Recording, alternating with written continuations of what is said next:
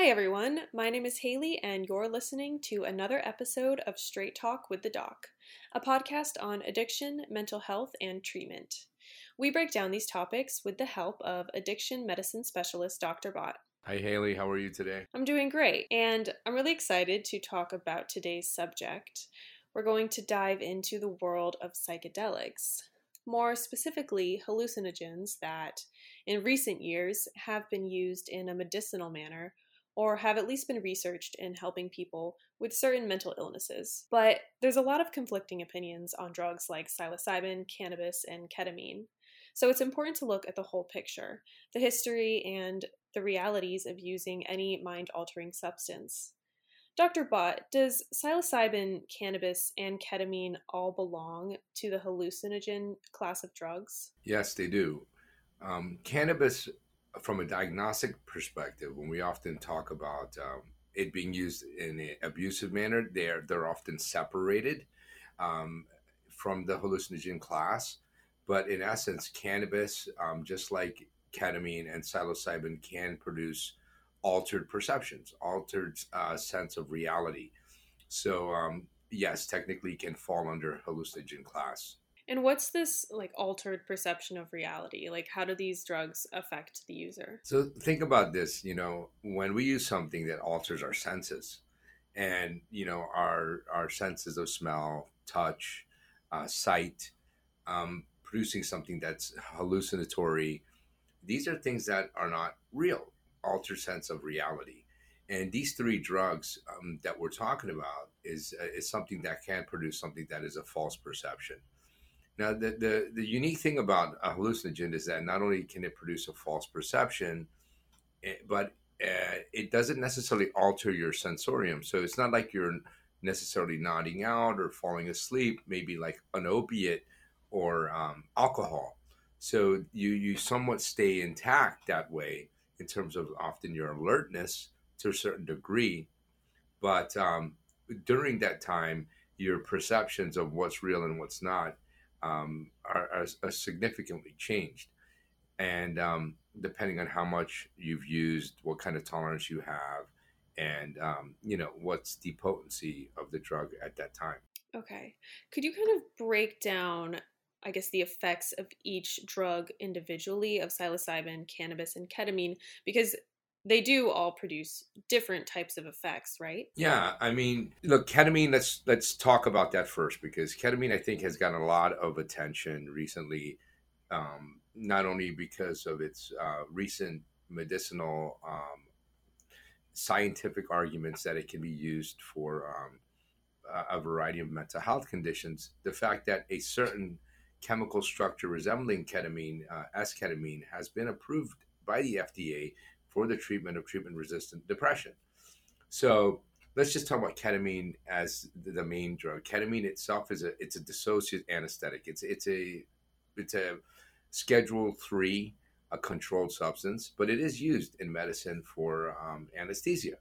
It's also used uh, for certain pain control conditions um, in people who are needing lighter sedation.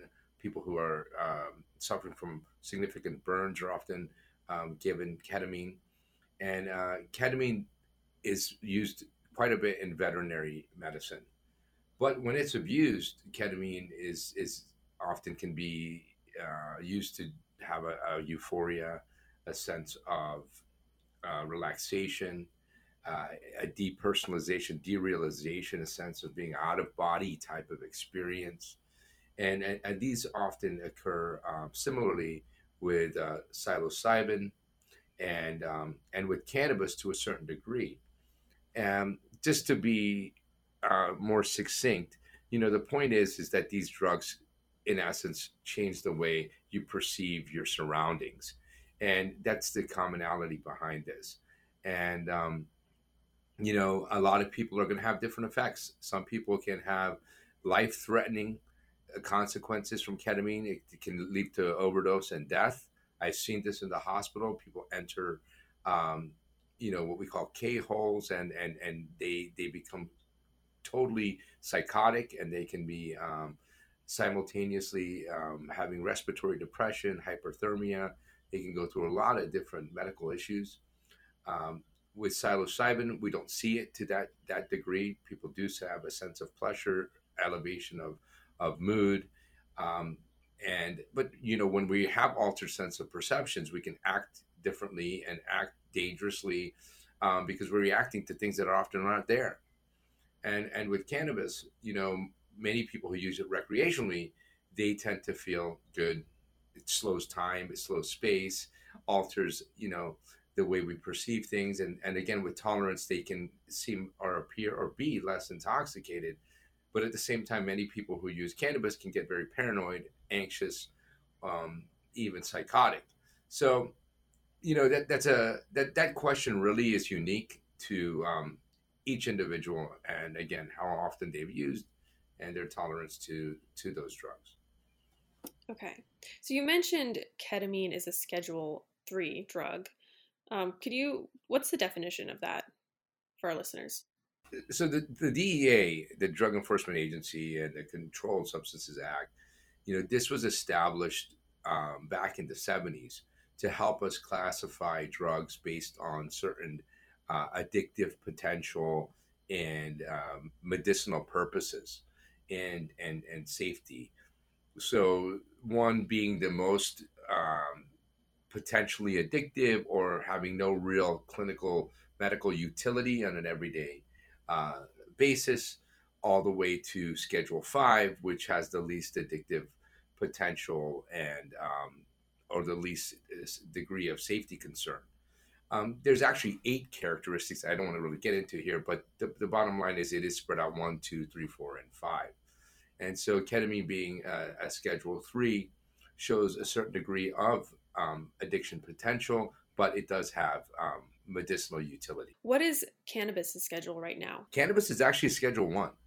And I think that is often where people can argue, or this is where the controversy lies.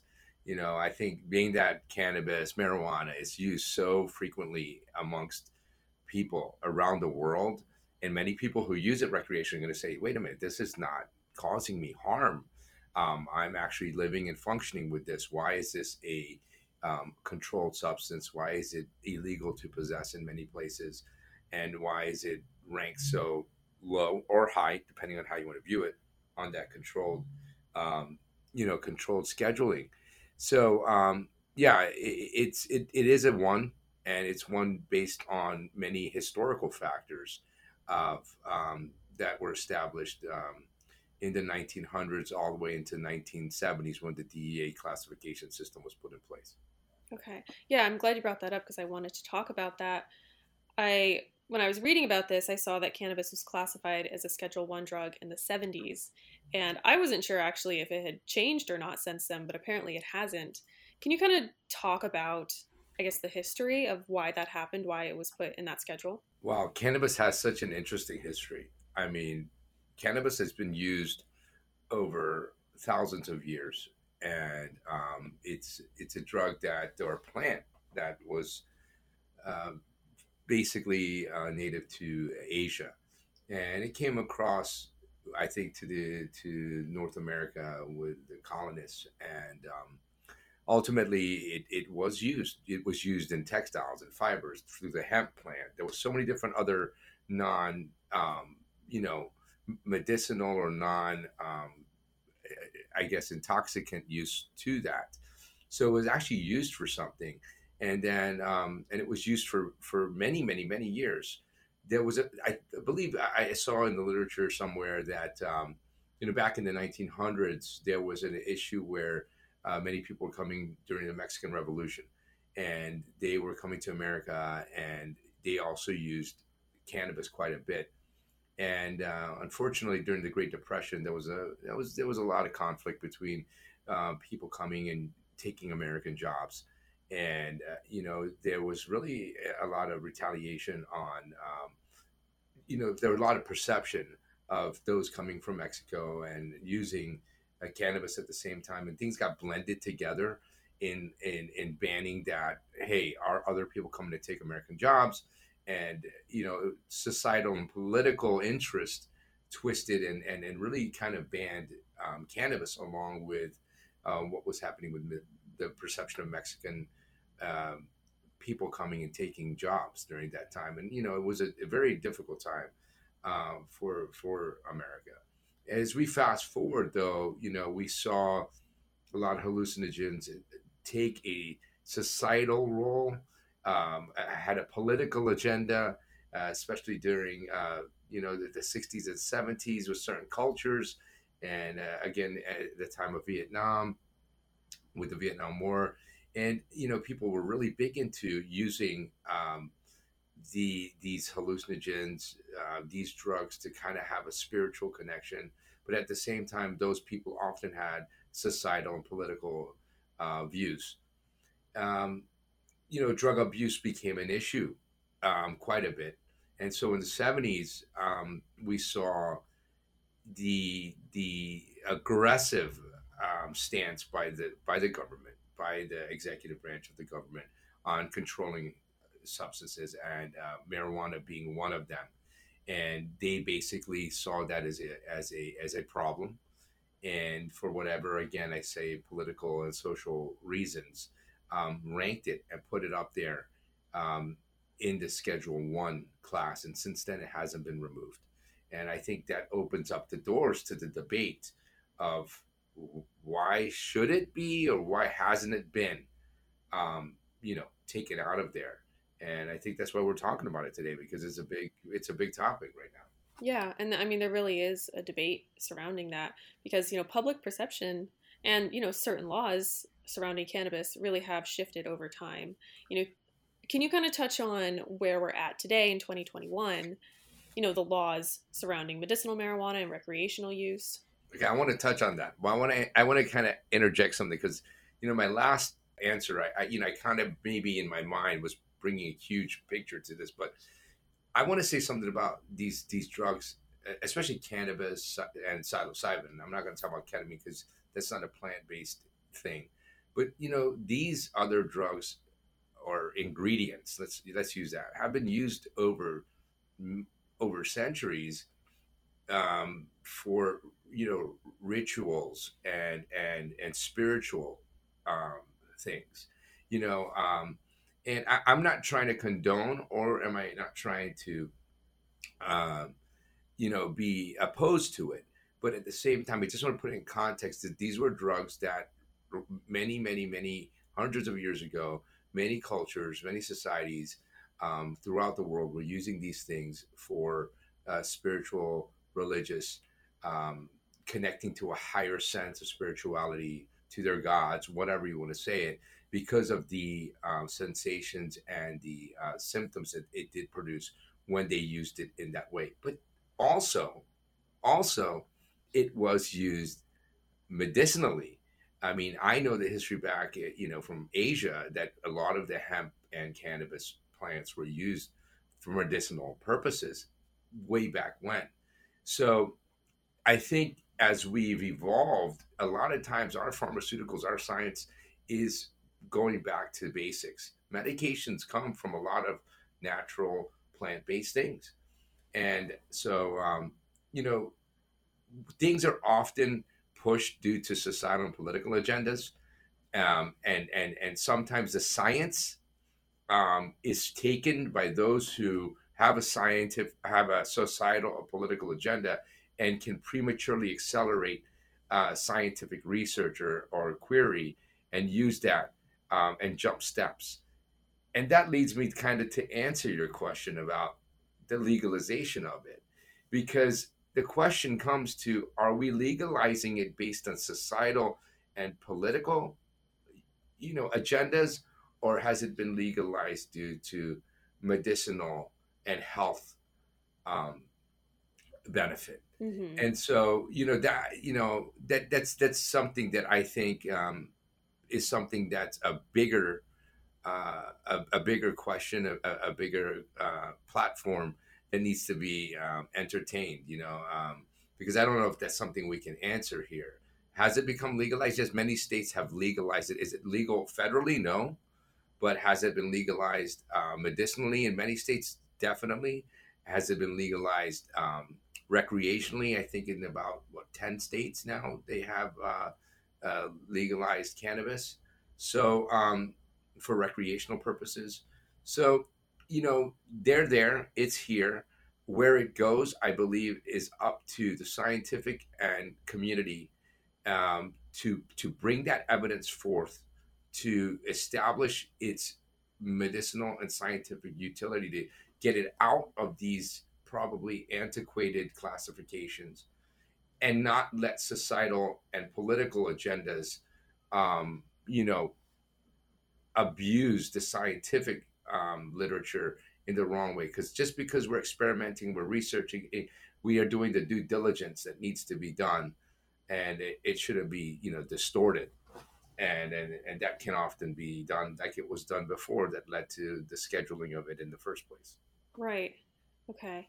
And that this kind of might be almost the same question just a different drug but so psilocybin is currently listed as a schedule 1 drug however it's decriminalized in some cities and legal for therapeutic use you know in oregon what's the history of psilocybin and why has there been a shift towards decriminalization. Psilocybin, I think I, I, I want to use it in, a, in an analogous way to to to cannabis.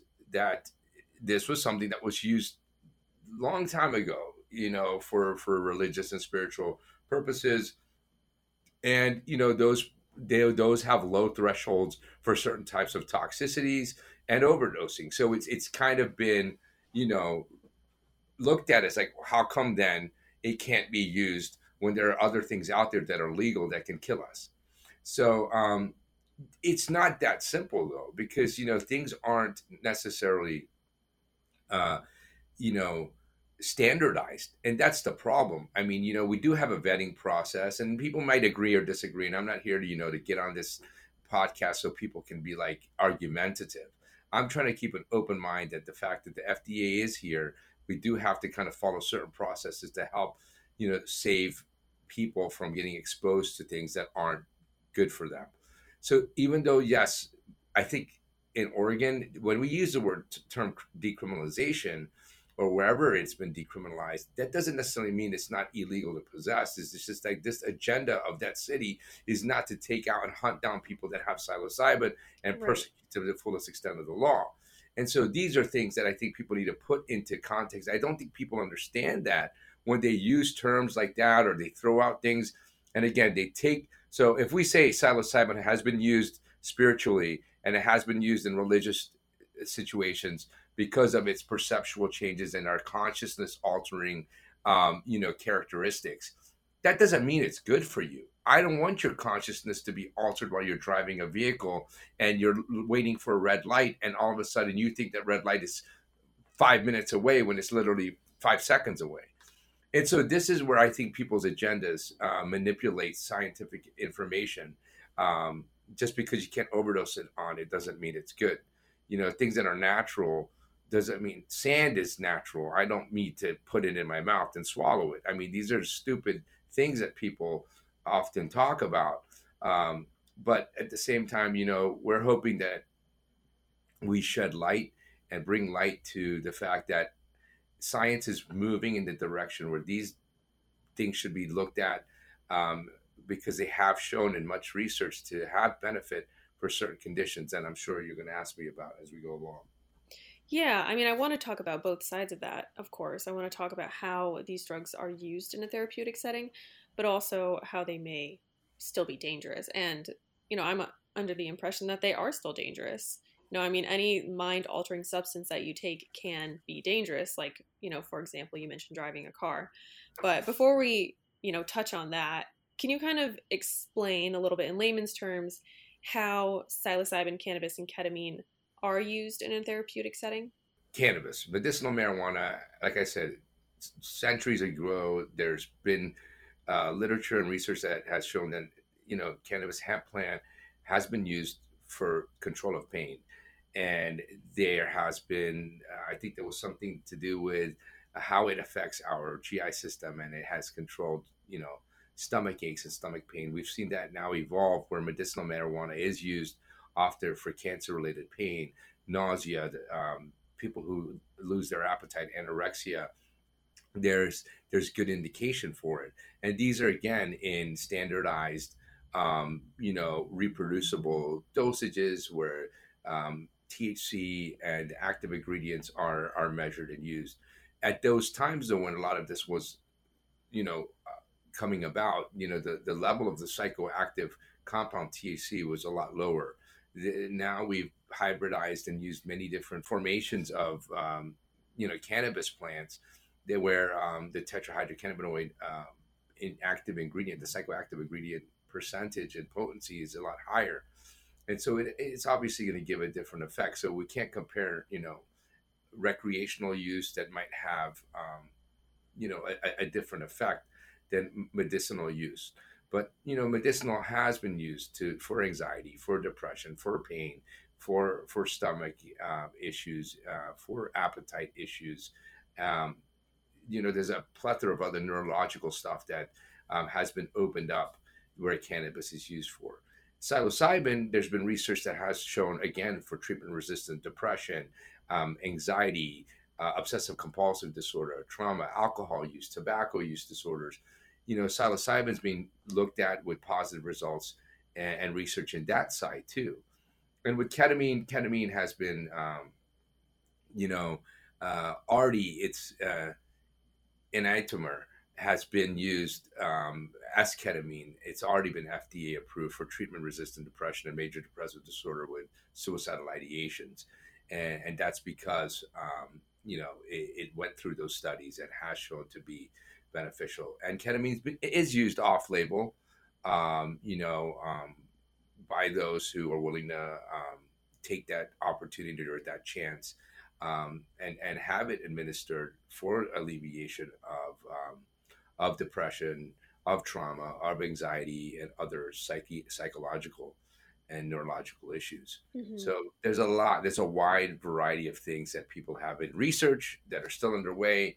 And now, just with, especially with S ketamine has come to the forefront of actual um, FDA approval. As somebody in your field, is it a concern that people are going to see some of this research and see, you know, the positive effects that it's had for some people in certain studies and try to self medicate with one of these drugs? If you are suffering with addiction, you're self medicating anyway with many different things. Um, yes. If we have an agenda and the agenda is to use for the purpose of getting high, um, we can misconstrue or we can manipulate the information that's at hand and use it to get high um, under the guise of saying it's helping me a- address something. But then in real life, people often become addicted to something because it is helping them with the underlying condition that might not be getting addressed. So, you know, yeah, that's that is a fear that we have that people are going to take research and preliminary information and they're going to take preliminary information and make it into propaganda and make it into fact. And um, you know, I think that can be dangerous. You know, be, especially because um, we, we've seen that um, it still needs to be proven. It still needs proper um, trials and proper scientific experimentation um, to ensure that these are not just you know incidental things, but these are large, mainstream, reproducible events. Before we can say in, in the medical community that this is something that we should apply for a disorder. Um, I just, you know, look at all the scrutiny that we've had with the COVID vaccine um, you know, people are like, is it good? Did we cut steps? Did we do whatever? Well, it's because nobody's getting high off the COVID vaccine. What's the other um, agenda somebody could have to say that this is good for you? I don't see any. So, you know, but that's not the same to say with, with a, a huge addiction problem where cross addiction and poly addiction is a, is a fact here in the United States and around the world. So saying somebody might use this with ulterior motives and manipulate the facts, that's not far fetched. It's happening all the time. Mm-hmm. Yeah, and that happens with other drugs that we see used for treatment, like opioids. You know, definitely, yeah. Yeah, and I, I want to talk about the dangers of these drugs too. So, you know, if I ask you, oh, can using cannabis ever be dangerous? Someone might be listening and be like, no way. Like, cannabis can't be dangerous. But, you know, I want to hear your stance on that.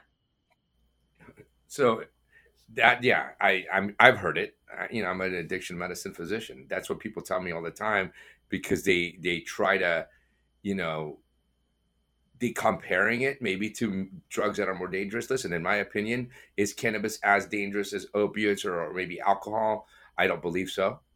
I don't find it to be that way. Um, based on somebody taking one hit of of, of a joint, um, I, I, don't think it's going to have the same effect that I've seen probably if you touch fentanyl or carfentanil.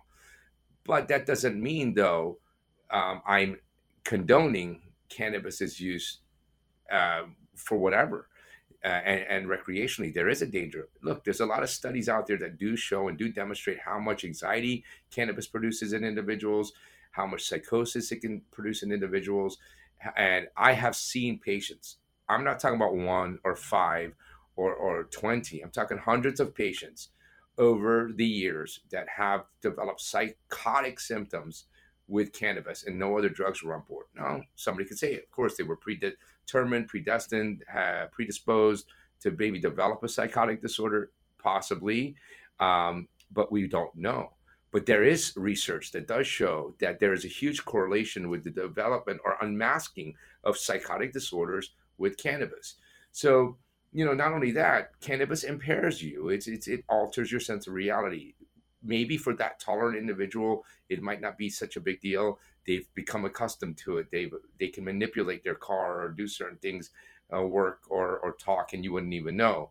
But then you talk to that 18 year old who might not be using it that long, who's really having that robust high, who's getting into a motor vehicle accident or killing somebody because they were intoxicated with cannabis. And this applies to all of these. These are mind altering. They're called psychedelics because they do alter our mind and they do alter our perception. And um, you know it's just premature to say globally we can just apply it and let these things run loose because there's a lot of negative outcomes that can happen. Nobody's mm-hmm. saying that there's not pot- potential positive stuff there. No i'm not saying that. I'm saying that i can't say the opposite. It's just i can let it run loose. Right i i want to jump back to something you said because i just think it's kind of important to touch on. But so are you saying that those people who were predisposed with psychotic disorders, they would have never presented if they hadn't smoked cannabis? Yeah, that's what we have seen. We have seen that there is a, a, a phenomenon there that there is correlation that cannabis could have a like an epigenetic type of influence where it can unmask somebody who had a brewing or underlying or um, somewhat subdued, um, you know, psychotic disorder, and that exposure to cannabis uh, unmasked it. Mm-hmm.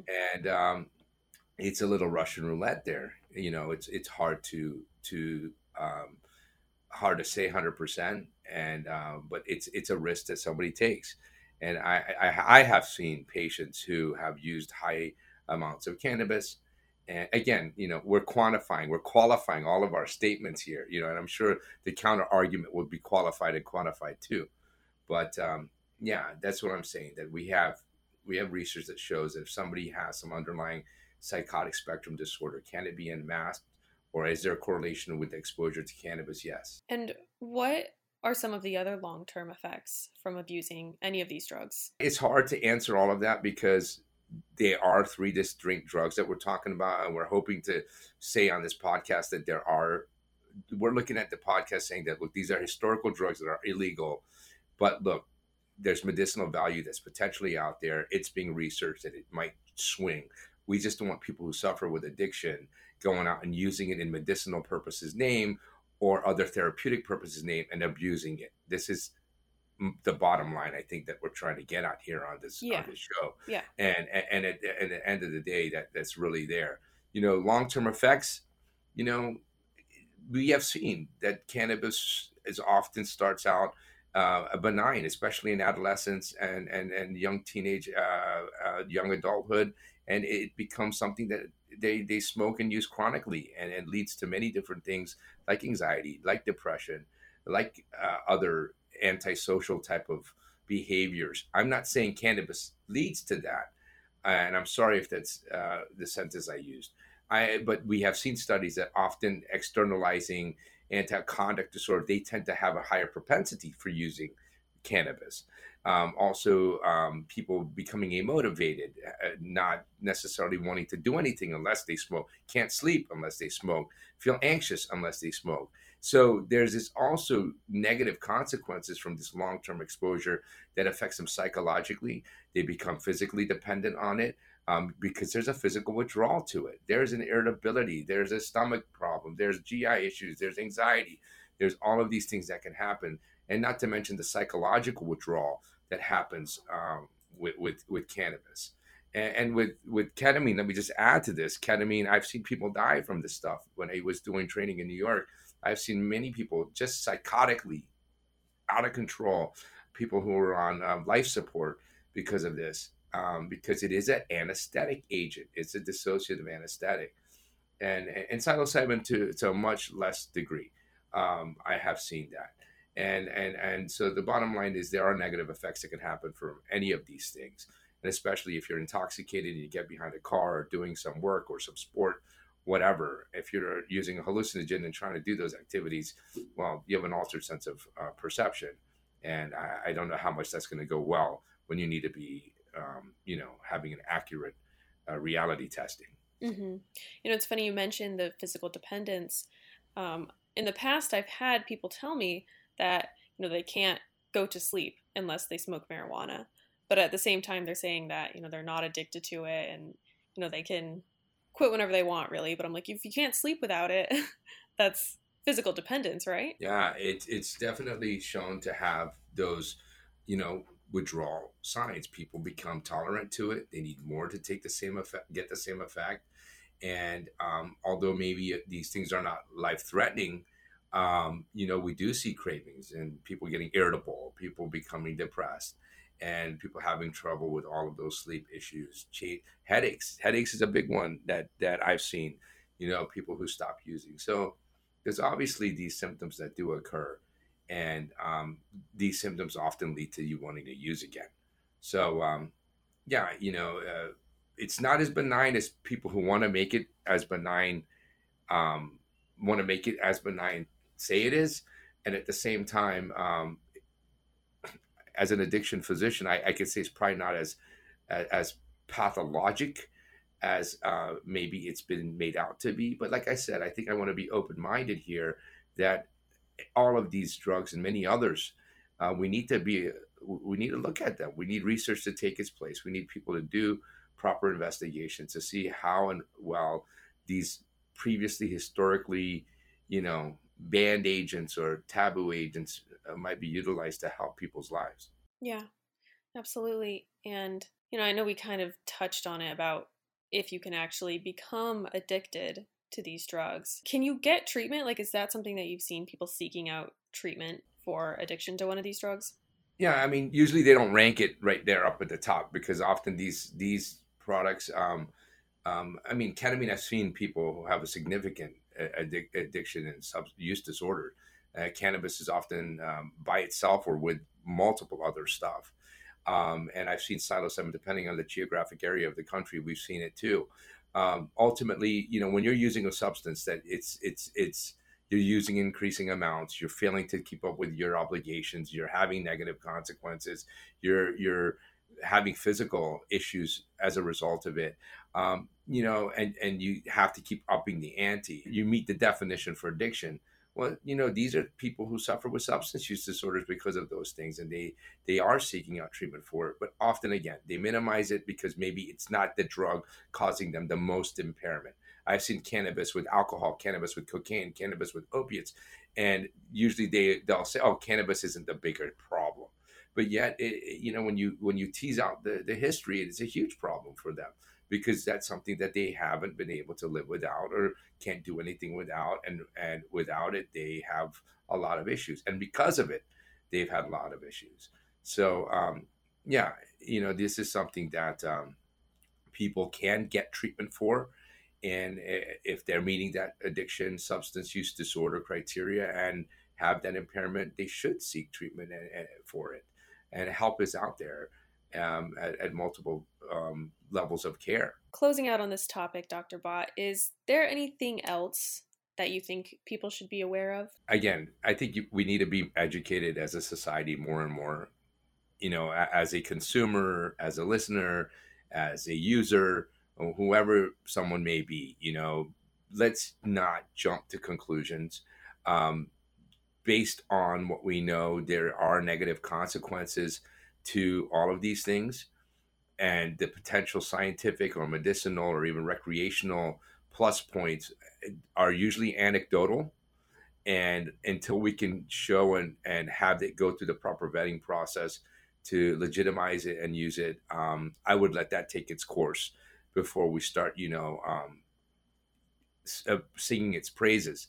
But the, the, the, point is as i said earlier i, I do believe it warrants um, the, the exploration and the research that a lot of large medical centers and large research institutes are doing because um, in, at least in the preliminary studies we've seen and shown benefit and, and, and, and actual practice when it comes to certain things in terms of medicinal marijuana and ketamine and preliminary psilocybin we've seen um, preliminary good evidence. So as long as it's not used in the wrong way and that applies to anything you know um, let's let's look out for the the, the potential benefits that um, come out in, in, the scientific literature in the hopefully next many months to years to come. Yeah. All right. Well, thank you for helping me break this down today, Dr. Bhatt. And to our listeners, addictioncenter.com has information on all of the drugs we talked about today, as well as more podcast episodes. You can also listen on SoundCloud, Spotify, and Apple Podcasts, so make sure to go check out some of our other episodes. Thanks for listening to Straight Talk with the Doc.